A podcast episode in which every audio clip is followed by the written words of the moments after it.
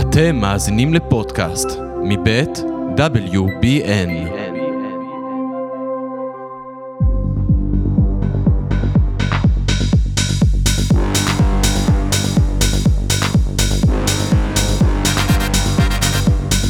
אז בפרק הזה אנחנו אה, משוחחים, אה, אני ואורי קידר, מנכ"ל ישראל חופשית, על החלקים הקשורים לציבור החופשי בישראל, אה, נושא הדת והמדינה, השמרנות, אה, הפגיעה של החקיקה גם בנושא דת ומדינה, וגם קצת אופטימיות בשיחת הרקע שלנו, למה דווקא הנושאים האלה אה, יכולים אה, לנצח את המאבק. אז שלום. אהלן, נעים מאוד, תודה על ההזמנה. אז בואו נמשיך רגע את, את השיחה שעשינו בעוף, לפני שהענקנו את המיקרופון. דיברנו על זה שגם אני חושב וגם אתה חושב שהנושא, דווקא הנושא דת ומדינה, זה offside מאוד משמעותי של הממשלה הזאת מול הציבור שלה. דווקא למרות נושאים כמו בן גביר או כל מיני דברים שנויים במחלוקת או המהפכה המשפטית, כאן יש איזשהו נושא שנמצא ברגישות מאוד גבוהה גם בתוך ציבור המצביעים המסוים בגוש הימין, אה, וכל המינויים של אבי מעוז לתפקידים, או דרישות מרחיקות לכת של ש"ס בכותל, אין איזה offside מסוים בין הממשלה לציבור שלה. אני חושב שיש פה שני offsideים בהקשר הזה. אחד, באמת, כמו שאמרת, זה בין הממשלה, בין חלקים בממשלה, שזה בעיקר הליכוד, קצת בקצוות המצביעים הכביכול ליברליים של הציונות הדתית, אבל בעיקר הליכוד. אה, המצביעים של הליכוד הם לא, אה, הם לא שמרנים מאוד מבחינה, מבחינת אזורי דת ומדינה. עכשיו בוא, בוא נגדיר שנייה על מה אנחנו מדברים כשאנחנו מדברים על, על דת ומדינה, אני חושב שזה גם נקרא לזה ההארדקור של סוגיות דת ומדינה. זה גם סוגיות להט"ביות, זה גם סוגיות פמיניסטיות, זאת אומרת זה, זה כל המרחב ה, של, של הסוגיות היותר ליברליות. לפחות ככה אני, אני מסתכל על זה ואני חושב שהדברים האלה באים יחד. ובהקשר הזה הליכוד אה, הוא עוף זר בקואליציה, זאת אומרת, וזה... בקואליציה של עצמו. כן, וזה קצת מוזר בהתחשב בזה ש, שהוא מקים את הקואליציה והוא חצי ממנה. וגם פה אם אולי רגע נדייק, אז גם בליכוד יש לך כבר היום אה, גורמים שהם חרד"ליים לגמרי, אוקיי? שלמה קרעי יכל להיות חבר כנסת בעוצמה יהודית, אין, אין שום בעיה, או יכול להיות חבר כנסת בש"ס, כנראה ביהדות התורה היה לו קצת יותר קשה. אמ, אבל אה, אין, אין שום סיבה אמיתית לה, לה, להפרדה של, של שלמה קרעי במפלגות האחרות אה, וגם גורמים אחרים. אבל עדיין בליכוד, כשאני מסתכל על, על בסיס המצביעים שלו, בסיס המצביעים שלו הוא לא שמרן באופן אה, משמעותי, הוא בטח לא דומה למצביעים של המפלגות האחרות, הוא לא דתי. ובתוך הדבר הזה, אני חושב שזה פשוט מתנגש עם, נקרא לזה, ההיבריס המאוד גדול שהמפלגות אה, שחברות בקואליציה באות איתו לממשלה הזאת. זאת אומרת, אתה רואה את זה גם בהצעות חוק, גם בהתבטאויות. אה, היה לנו את, אה, את ההתבטאות של גפני על זה שחצי מהעם ילך לצבא וחצי מה, מהעם ילך לישיבות. אז א', כמובן שאנחנו יודעים שזה עניין דטרמיניסטי, זאת אומרת, אתה יודע לאיזה חצי אתה שייך, לא צריך לשאול. וזה מסוג הדברים שאתה אומר, אם פוליטיקאי בסוף חכם ומיומן ומשופשף כמו גפני, מרשה לעצמו להתבטא בצורה כזאת, זה סממן של אה, שתן שעלה לראש בצורה מאוד מאוד מאוד משמעותית. אה, ואני חושב שהדברים האלה אה, פשוט יעלו להם במחירים גבוהים מדי, יעלו לליכוד, זאת אומרת בסוף לגפני אין איך להפסיד מצביעים על הדבר הזה, אבל הליכוד יש, והליכוד יודע את זה. ובסופו של דבר אני חושב שזו שאלה של עד כמה יימתח החבל, ועוד נקודה שצריך לזכור פה, זה שגם אמרנו הם באופסייד מול המצביעים, הליכוד באופסייד מול, מול שאר הממשלה. ועוד דבר שיש פה זה שהנציגים החרדים בסיבוב הנוכחי, אה, בין אם זה למשל גולדקנופ, בין אם ציינת את אבי מעוז, זה אנשים שהם אה, קיצוניים על באמת, זה לא, הם לא משחקים משחק, אוקיי? אבי מעוז בסוף הוא דמות שמייצגת מעט מאוד אנשים בישראל, אה, ורק בגלל הקוניונקטורה הפוליטית הנוכחית מישהו הצליח להנחית אותו באיזושהי עמדת כוח. אה, ובדברים האלה אני חושב ש, שבסוף בגלל שצד אחד בהיבריס בסיפור הזה, והצד השני שזה הליכוד הוא הצד שמשלם את המחירים הפוליטיים, אז זה, זה יהיה בעיה משמעותית לאורך זמן. כן, אבל השאלה דווקא, זאת אומרת, רציתי לשאול אותך איך מתמודדים מול היוזמות הקיצוניות האלה, איך בולמים אותם וכולי. אבל יכול להיות שדווקא כאילו לתת להם לרוץ, זה הדבר שהכי משרת אותנו מתוך התפיסה הזאת, שככל שיהיה יותר רע, יהיה יותר טוב וכולי. כלומר, איפה עומד הקו בין המאבק אה, באירועים האלה לבין התפיסה אה, שאומרת שהאירועים האלה דווקא משרתים את האופוזיציה כי הם פוקחים עיניים, כי הם, אה, הם מייצרים פער בין אה, המפלגה שמובילה את הקואליציה לבין או השותפות שלה או הציבור שלה. תראה, אני חושב שבחלק לא מבוטל מהמקרים הנזק נגרם מעצם ההצהרות, וההצהרות הן בדרך כלל לא מבוקרות, אה, לא, אה, לא נראה לפחות כלפי חוץ שהן מתוכננות. אני גם לא, אני חושב שאצלנו לפעמים יש איזה מין נטייה לייחס לליכוד ובכלל לימין איזה יכולות מיתיות של אסטרטגיה ותכנון, שכאילו הכל זה איזה שחמט בשמונה ממדים, ולפעמים גם הם עושים פשוט שטויות. אה, ולא תמיד אנחנו, אה, ולא תמיד אנחנו פשוט קולטים את זה בזמן אמת. אז אני חושב שקודם כל, הדבר הברור הראשון זה שאנחנו צריכים להגן על, על החופש שלנו. זאת אומרת, אנחנו לא ניתן להם לנצח בדברים רק כדי שיהיה פה יותר רע. אני, המרקסיזם שלי מוגבל בהיבטים האלה, אז כאילו, אני לא, אני לא, אני לא שם. אני כן חושב שבחלק גדול מהמקרים, מה שקורה זה שעד, בדרך כלל, ל, ל, ממה שראינו בזמן האחרון, לאירועים כאלה יש איזשהו אורח חיים וגל חיים יחסית קבוע, זאת אומרת, זה מתחיל באיזושהי אמירה. אה, בלאגן, בלאגן, בלאגן, בלאגן. הבהרה. הבהרה של נתניהו. וזה וזה וזה, ואז מבינים גם שההבהרה של נתניהו, היא לא בטוח שעומד מאחורי המשהו, זאת אומרת נתניהו די מהר מבין שהוא צריך להוציא משהו ולצלם איזה סרטון ומשהו כזה, אבל בסוף לעשות איזה שהם צעדי מדיניות אמיתיים אה, הוא בדרך כלל לא עושה. אה, אבל בזמן הזה אני חושב שהנזק הפוליטי בחלק גדול מהמקרים כבר נגרם. אבל בסוף אני חושב שחלק הכי משמעותי מהדברים זה שתהיה להם התנגשות עם המציאות. זאת אומרת, אם אתה לוקח למשל סיפור כמו הסיפור של עבודות התשתית. עבודות תשתית, אה, אנחנו נוהגים להגיד בזמן האחרון, אה, יכולות להתקיים בשתי נסיבות, או כן בשבת או לא בשבת. אין דרך ביניים, אין איך למצוא את זה. כשהן לא בשבת, הן משבשות באופן דרמטי את החיים של הציבור.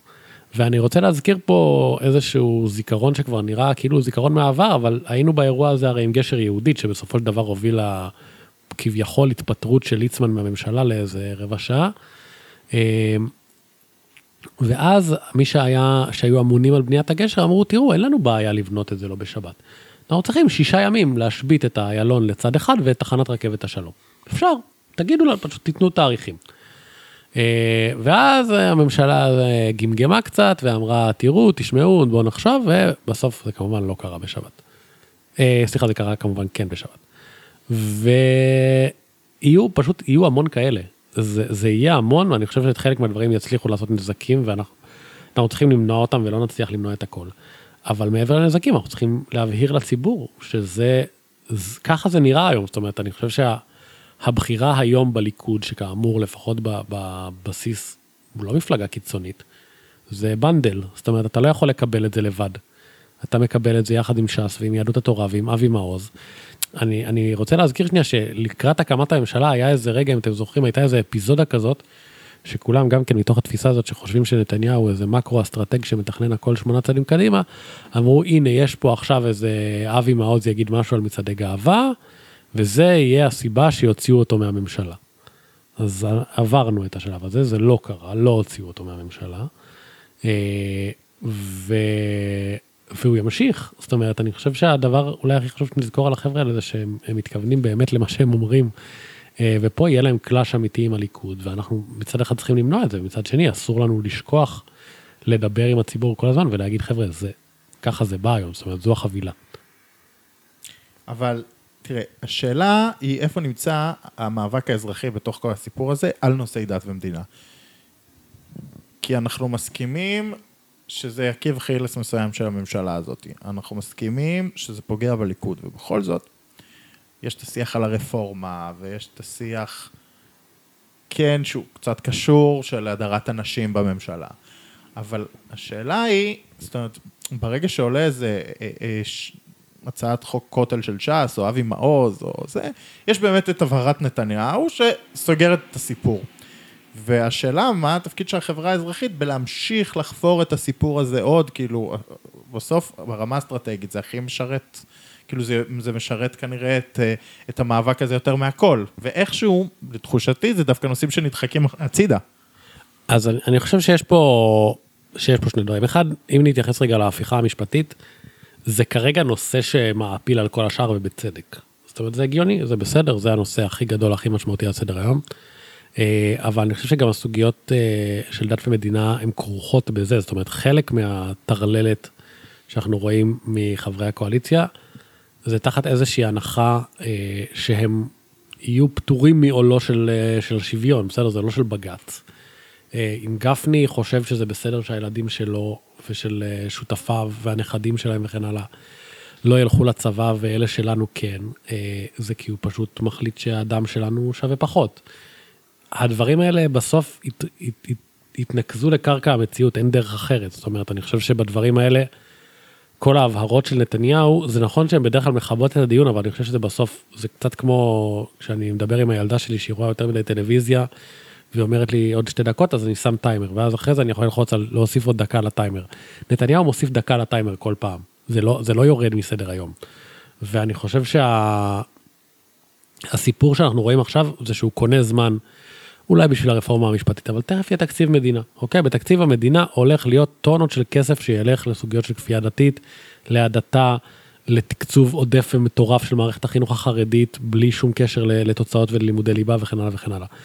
זאת אומרת, עולם ההבהרות של נתניהו עובד כל עוד הוא אה, מחזיק באיזשהו שוט אפקטיבי.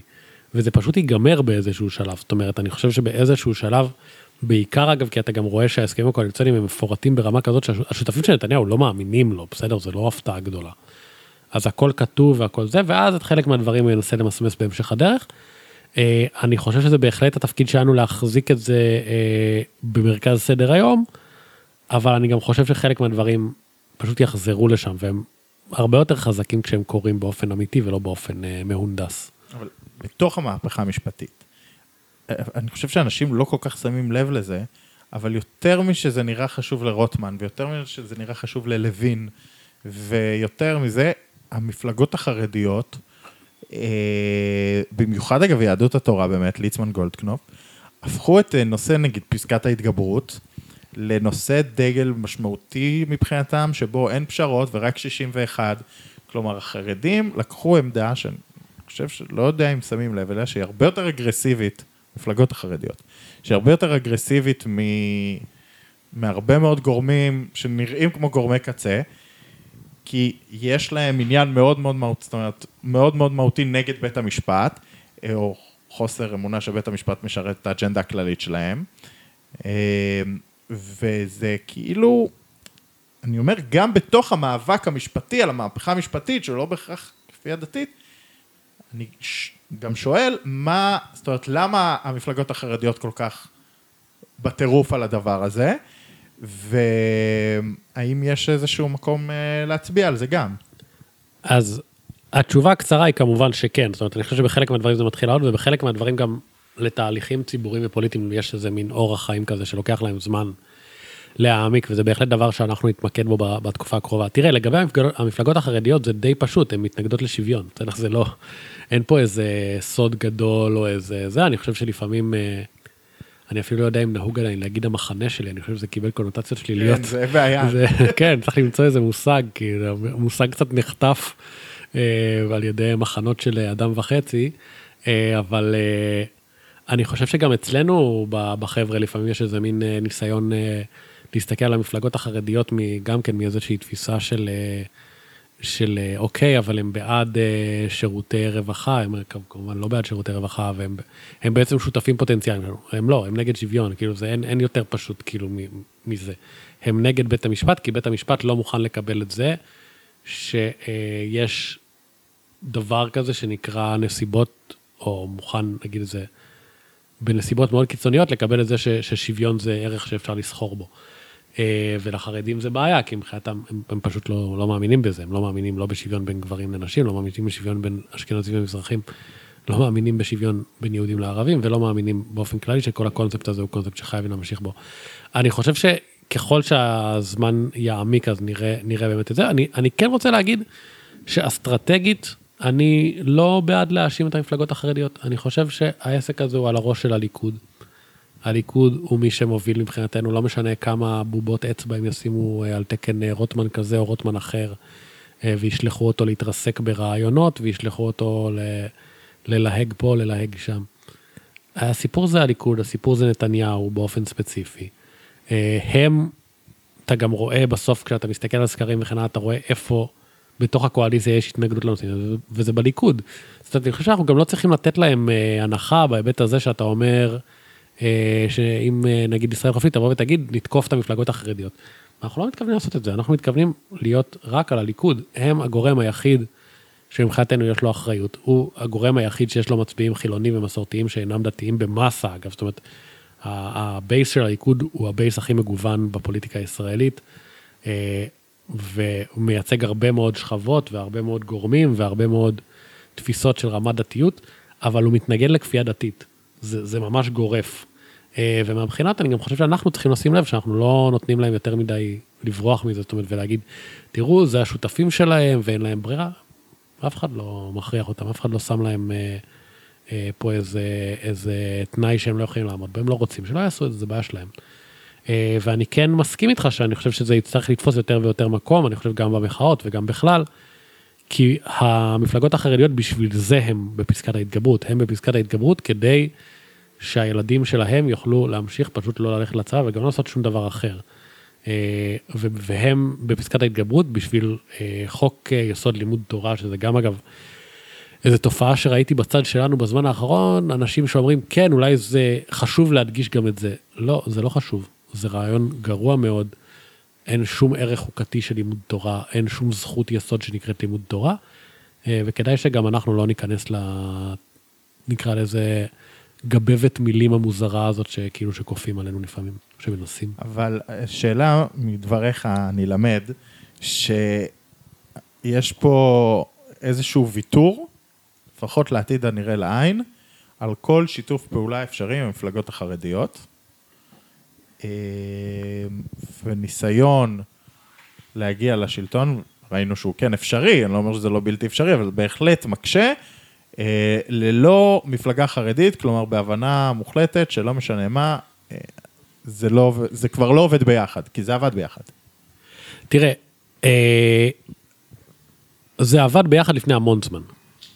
ואני חושב שאנחנו כמו ש... שאני חושב שלא מעט אנשים אצלנו עדיין אה, מחכים לתקומתו של רבין, ש... שזה באמת אירוע בלתי נתפס בעיניי, זאת אומרת, אני חושב ש... שאנשים פשוט מפספסים את זה שיש שם צ'אנק מאוד גדול של מצביעים שפשוט לא נולד. זאת אומרת, מבחינתם אה, רבין ודוד המלך, זה, אתה יודע, זה דמויות עם אותה, אותה מידת רלוונטיות, אה, ולדוד המלך הם לא הולכים להצביע, לפחות לא בצד שלנו. אז באותה מידה אני חושב שגם הסיפור הזה של ה- ה- להקים קואליציה עם החרדים, זה יקרה בתנאי אחד, וזה שאתה יכול להקים קואליציה בלי החרדים. אני חושב שזה נורא פשוט. אני חושב שבצד שלנו יש איזו נטייה שהיא פשוט הרסנית, קשה לי להגיד אפילו כמה, אה, להקים קואליציה לפני שאתה מנצח בחירות. עכשיו, אני מעט אה, השכלה שיש לי בעניין, באמת מעט, אני עשיתי תואר ראשון במדעי המדינה, אבל הוא לא... לא נגיד את זה, לא חושב שזה פסגת ההישגים שלי בחיים. אה, קודם מנצחים בחירות ואחרי זה מקימים ממשלה. ובצד שלנו אומרים, אה, אם לא נפסול את החרדים מראש, אז אולי הם ילכו איתנו בדיעבד, אבל איכשהו, אני חושב ששווה אה, פשוט להקשיב להם. הם אומרים שהם בימין, המצביעים שלהם בימין, המצביעים שלהם הולכים ימינה יותר ויותר, חלק לאזורים פשיסטים כהניסטים חד חד ערכית, זאת אומרת זה לא ליד. אה, ואני חושב שאצלנו חיים בפנטזיות, אני חושב שאסור בשום אופן לפסול הקמת קואליציה עם מפלגות חרדיות. הדרך הפוליטית היחידה שזה יוכל להתקיים זה כשתהיה לך את האפשרות להקים קואליציה בלי מפלגות חרדיות. וגם כשאתה הולך להקים קואליציה עם מפלגות חרדיות אני חושב שיש אצלנו אה, איזושהי נטייה להסתכל על כל מיני דברים שאנחנו מאמינים בהם אה, בתור אה, משהו שאולי החרדים יקנו בכסף זה לא נכון.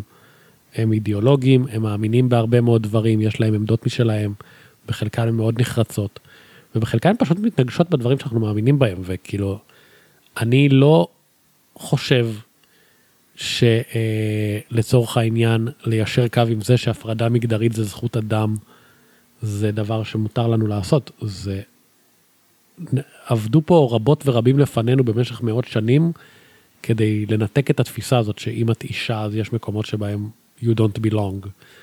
אה, והמפלגות החרדיות הן לא שם, אז אני, אני אומר בפירוש, אני חושב שזה ממש, ממש בסדר אה, גמור להקים אה, ממשלה עם חרדים ועם המפלגות החרדיות וזה נהדר. א', זה לא ערך בפני עצמו בוודאי. ב', זה לא, אסור לנו גם לקבל את זה שזה המסלול היחיד, כי כמו שאתה אומר, כבר ראינו שיש מסלולים אחרים. וג', גם כשזה יקרה, אני חושב שזה יקרה אך ורק כשתוכל לעשות את זה בלעדיהם. הם לא יבואו, הם אומרים את זה באופן, כאילו, אומרים את זה, עושים את זה, מגשימים את זה כבר הרבה מאוד זמן. לא, אני לא, לא רואה סיבה לא להאמין להם. טוב, אז בואו בוא נחזור שנייה להפיכה המשפטית. אה, פתח את עינינו איך המאבק המשפטי אה, למעשה יכול, ולא המאבק, סליחה, הרפורמות המשפטיות, יכולות לפגוע בדברים, בנושאים שאתה מתעסק בהם ביום-יום, אה, של כפייה דתית, דת ומדינה, פגיעה באורח החיים החופשי וכולי. זאת אומרת, איפה זה, כי אני חושב שיש הרבה מאוד בעיה בשיח של, למרות שהוא הולך ונפתר, כן, וזה, צריך לפרגן שהמאבק עושה את זה היטב, שהוא מוציא את השיח משיח משפטי משמים, כן אל סדר היום של המציאות, ואני חושב changer בנושא הזה היה הנושא הכלכלי. ואני שואל אותך איפה זה נמצא בתוך התחומים שלך. אין, אין נושא שבו הפערים האלה אה, רק גדלים, זאת אומרת, ממה מחוקק פה אה, למה קורה בשטח. אוקיי, בואו ניקח כמה דוגמאות. קח דוגמאות שקשורות למשל למסחר בשבת. בישראל יש מסחר בשבת, נקודה סוף פסוק, נגמר הדיון. אין להם שום סיכוי ברמה הציבורית להתמודד עם זה.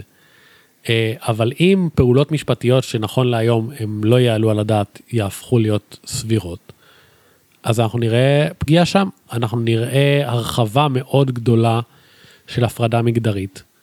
אה, בעיקר אגב אני רוצה להגיד כי גם הצד שלנו לא מספיק עומד על שלו ואומר אין לכם זכות כזאת. בשום אופן אוקיי? שום דבר שהוא לא תפילה או פעילות גופנית זאת אומרת שחייה לדוגמה הוא לא זכות. לא לשבת בכיתה לא לנסוע באוטובוס לא לעמוד בהפגנה לא לעמוד באירוע תרבות כלום אין, אין זכות כזאת. אבל כשאתה בסופו של דבר נהוג אה, לומר שיש אה, שלוש רשויות שלטון בישראל, אין שלוש רשויות שלטון, יש שתיים. זאת אומרת, הכנסת היא הממשלה, חד הם, זה לא, זה לא חדש. ומבחינה הזאת, אם כל רעיון מטורף שיעלה במוחו של אחד מחברי הכנסת החרדים או הדתיים-לאומיים, שעוד פעם, אני חושב שבהקשר הזה עושים להם הרבה טובה כשאנחנו כל פעם מתמקדים בחרדים, החרד"לים לא פחות מסוכנים ולעיתים הרבה יותר. אה, יכול לטוס לספר החוקים כי באמת אין כבר שום בלם. אז, אה, אז זה יהיה בעיה, אם תסתכל, אנחנו ב, ב, בימים שלקראת אה, עיסוק מוגבר בשאלות של בתי חולים בפסח. הרי מה היה הסיפור עם בתי החולים בפסח, ומה פסיקת בג"ץ שהם כל כך מתנגדים לה? אחרי כמעט ארבע שנים שהנושא היה בדיונים בבג"ץ, אמרו להם דבר פשוט, למאבטח אין סמכות להוציא לך אוכל מהתיק. אוקיי? זה ממש פשוט, זה כל כך פשוט שזה הדבר שנאמר על ידי השופטים בדיון הראשון בבג"ץ שהיה בהקשר הזה. אין לו סמכות, הוא לא יכול. הוא סתם אזרח, והוא יכול לראות שאתה לא מכניס חומרי נפץ לבית חולים. ואין לו שום עניין איפה הכנת את המרק או לא הכנת את המרק, או כאילו אם, אם הכשרת את המטבח או לא, זה לא קשור אליו. ובדברים האלה זה ברור שגם הניסיונות הנוכחיים שלהם, זה ברור שהם לא עומדים בשום קריטריון חוקי. אבל אם הממשלה יכולה להתגבר על הכל, אז היא יכולה להתגבר גם על זה, והיא יכולה להתגבר גם על זכויות של ידועים בציבור, והיא יכולה להתגבר על רישום ילדים להט"בים, של הורים להט"בים, והיא יכולה ל- ל- לעסוק בעצם בכל דבר, כשבסופו של דבר, שוב, אני חושב שאנחנו מדברים כל הזמן על לנטרל את בית המשפט, זה לנטרל את עקרון השוויון ברמה הכי פשוטה שלו. ולהחליט שהממשלה, מותר לה לנקוט בחוסר שוויון באופן מאוד מאוד קיצוני. זה הדברים, זאת אומרת, הממשלה תוכל לעצור אה, את האוטובוסים שהרשויות המקומיות עושים בשבת, שאין לזה שום בסיס חוקי, הם לא יכולים לעצור את זה, אין שום סיבה.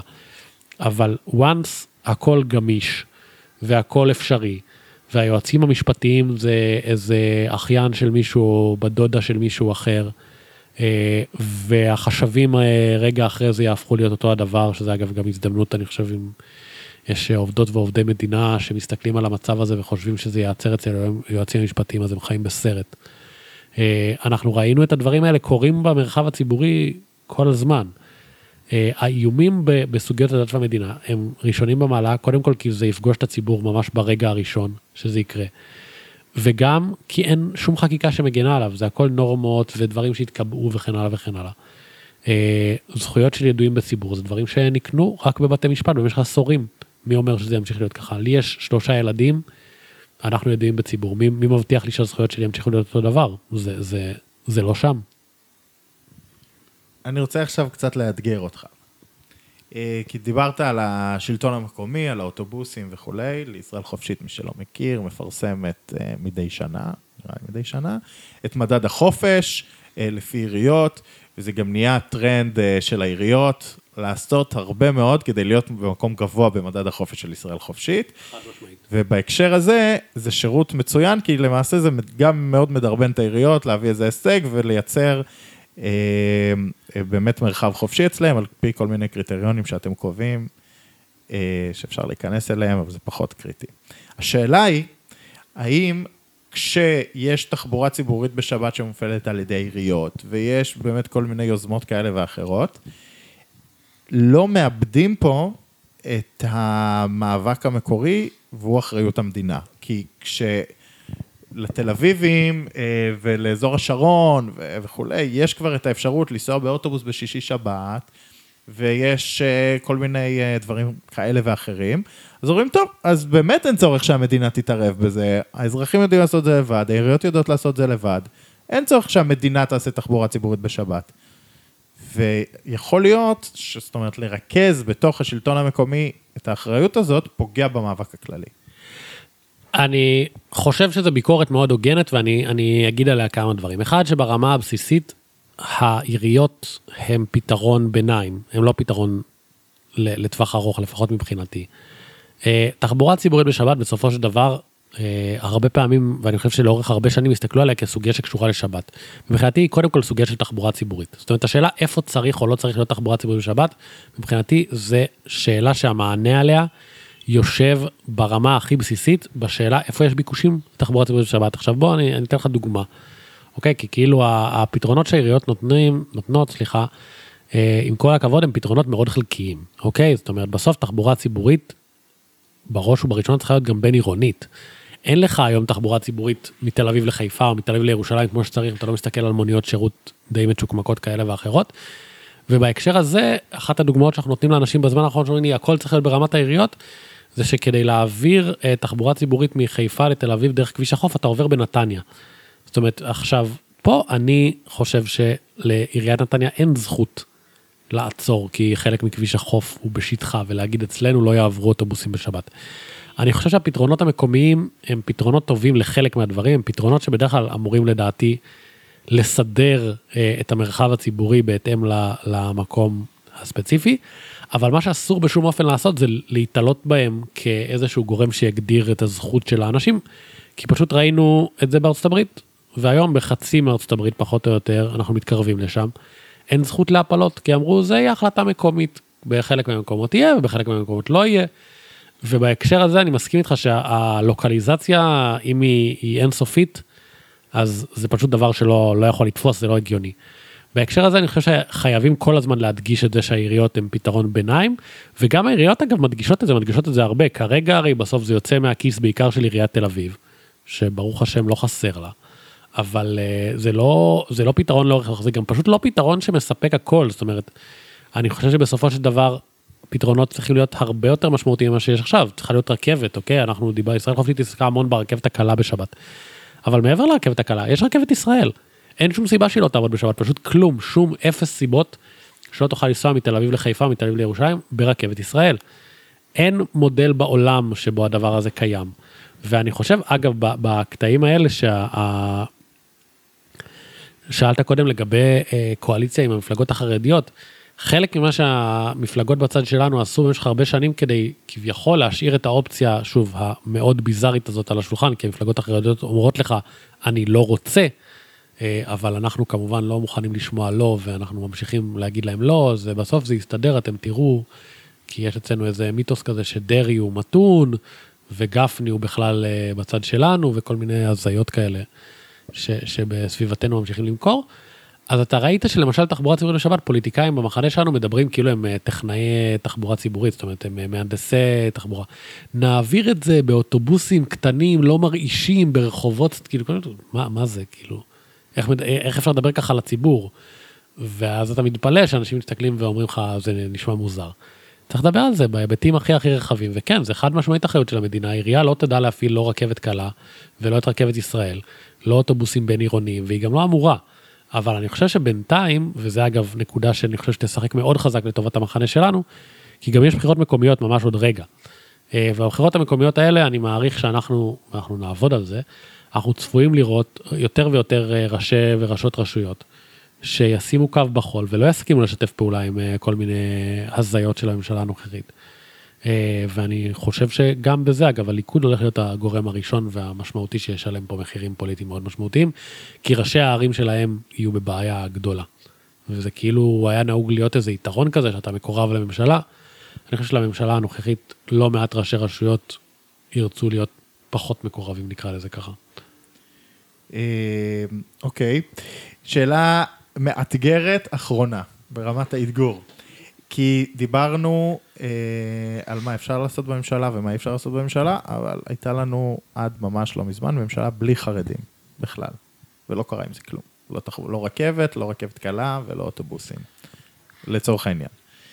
והשאלה שלי, האם, אה, לדעתי, הייתה איזו תחושה בתוך המחנה הזה, שזאת ממשלה שקמה אחרי כל כך הרבה שנים של הימין ושל הליכוד, ושצריך לתת לה שקט ולעבוד. ואם עכשיו הייתה מתחילה מחאה של ישראל חופשית או כל ארגון אחר, לעשות רכבת בשבת, אה, והיא הייתה מעוררת אה, מחלוקת ובלגן בקואליציה, ואנחנו בטעות היינו יכולים לגרום לאלה שנגרום לקואליציה להתפרק ולשאת את האחריות, אז אולי עדיף לחכות קצת וכן לתת להם לעבוד, ואיכשהו ההזדמנות הזאת פוספסה, כי אני מרגיש שכאילו לא היה איזשהו לחץ מסיבי אזרחי, דווקא בפער הזמנים הזה, על הממשלה הזאת לעשות בדיוק את הדברים האלה.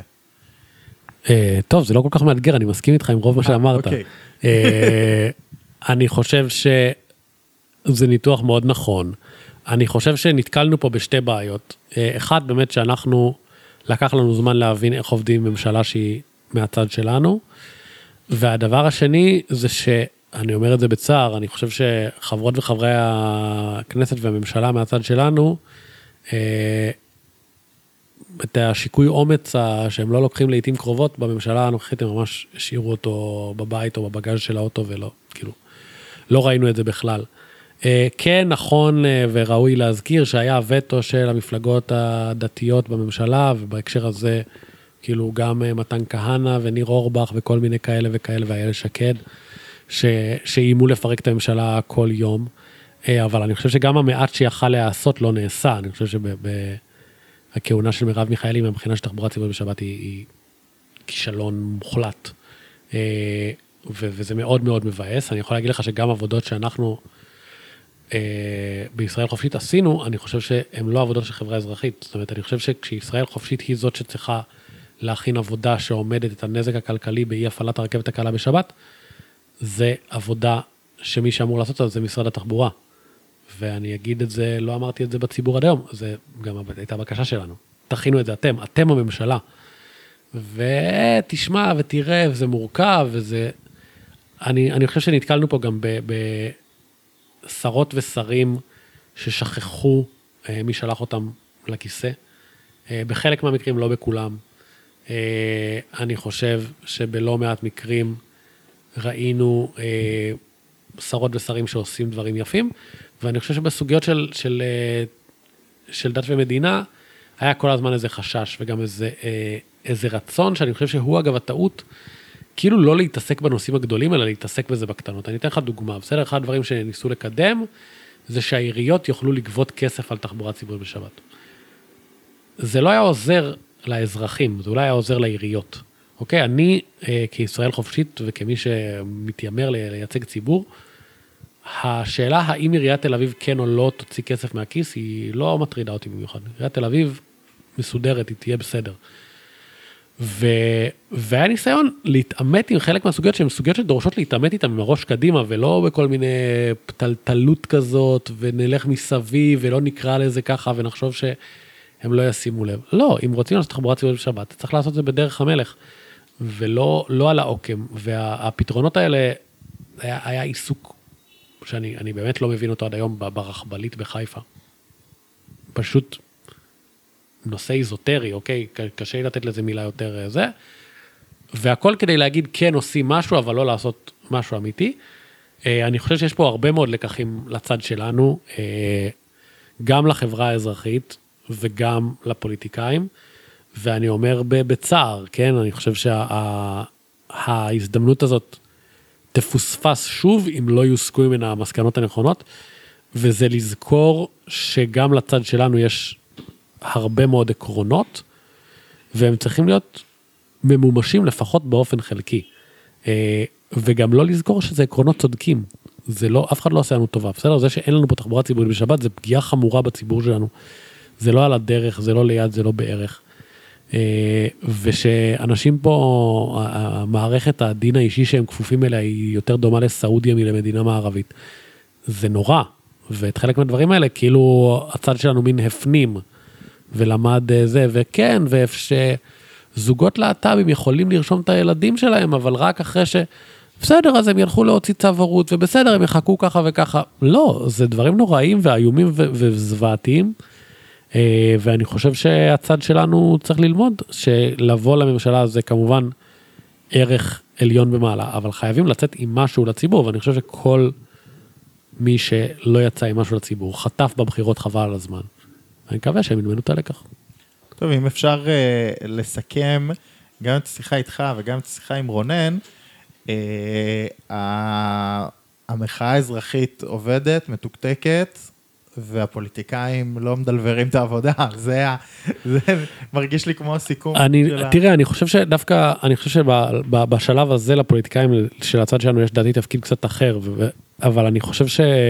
קודם כל אני מסכים לזה מובילות ומובילי המחאה עושים עבודה נהדרת ואני מסיר את הכובע בפני כל, כל אחת ואחד. אני רואה בהפגנות אנשים חברים שלא היו בהפגנה 15 שנה, אה, ו, וזה מדהים וזה כיף לראות. אני חושב שהפוליטיקאים בשלב הזה יש תפקיד קצת אחר, אבל אני גם חושב שבהקשר הזה הכי חשוב זה שנזכור את המקום שבו בסופו של דבר הם אמורים להציג אלטרנטיבה אה, גם רעיונית וגם ביצועית, ובסוף, אני אומר את זה בצער, כן, אני לא חושב שביחסי הכוחות הנוכחיים בכנסת, הכנסת היא הזירה הכי משמעותית שבה הדברים אה, ייסגרו או לא ייסגרו, אה, אבל אני גם חושב שהם צריכים להיות במקום הרבה יותר מעיז ומוביל ממה שהם נמצאים כרגע, ובעיקר, בעיקר, בעיקר, שוב, לא לעשות את כל המחשבות האלה של אם עכשיו לא נתקוף את החרדים אז הם יקימו איתנו ממשלה, כאילו, כל כך הרבה פעמים שמענו את אותו משפט של כאילו מין אנחנו משאירים אופציות פתוחות. אני לא יודע זה, זה מרגיש לי כמו איזה מין כאילו כשאת אומרת לא למה את מתכוונת כאילו הם אומרים לא הם מתכוונים ללא. למדנו את הלקחים האלה כבר ואני מקווה שהפוליטיקאים של הצד שלנו יבינו שצריך להפסיק את החשיבה הזאת ולהתחיל ללכת ראש קדימה. אה, ואולי יהיה לזה מחירים אבל גם אולי גם וסביר שיהיו לזה גם הצלחות. בנימה אופטימית של הצלחות אה, נסיים. אה, תודה שבאת, תודה שהשתתפת. תודה לכם. נגיד בהזדמנות זאת גם שמי ששמע והתעניין ונהנה, לא נתנגד ל follow או subscribe או מה שלא מופיע אצלכם באפליקציה, כדי שכשיעלו תכנים נוספים, תוכלו לקבל עליהם התראה. ו... ולהאזין להם. אז תודה רבה לאורי קידר. תודה רבה אלעד. חופשית. ואתם מוזמנים להמשיך להאזין לכל שאר הפרקים שעלו בבינג' חסר תקדים. תודה רבה.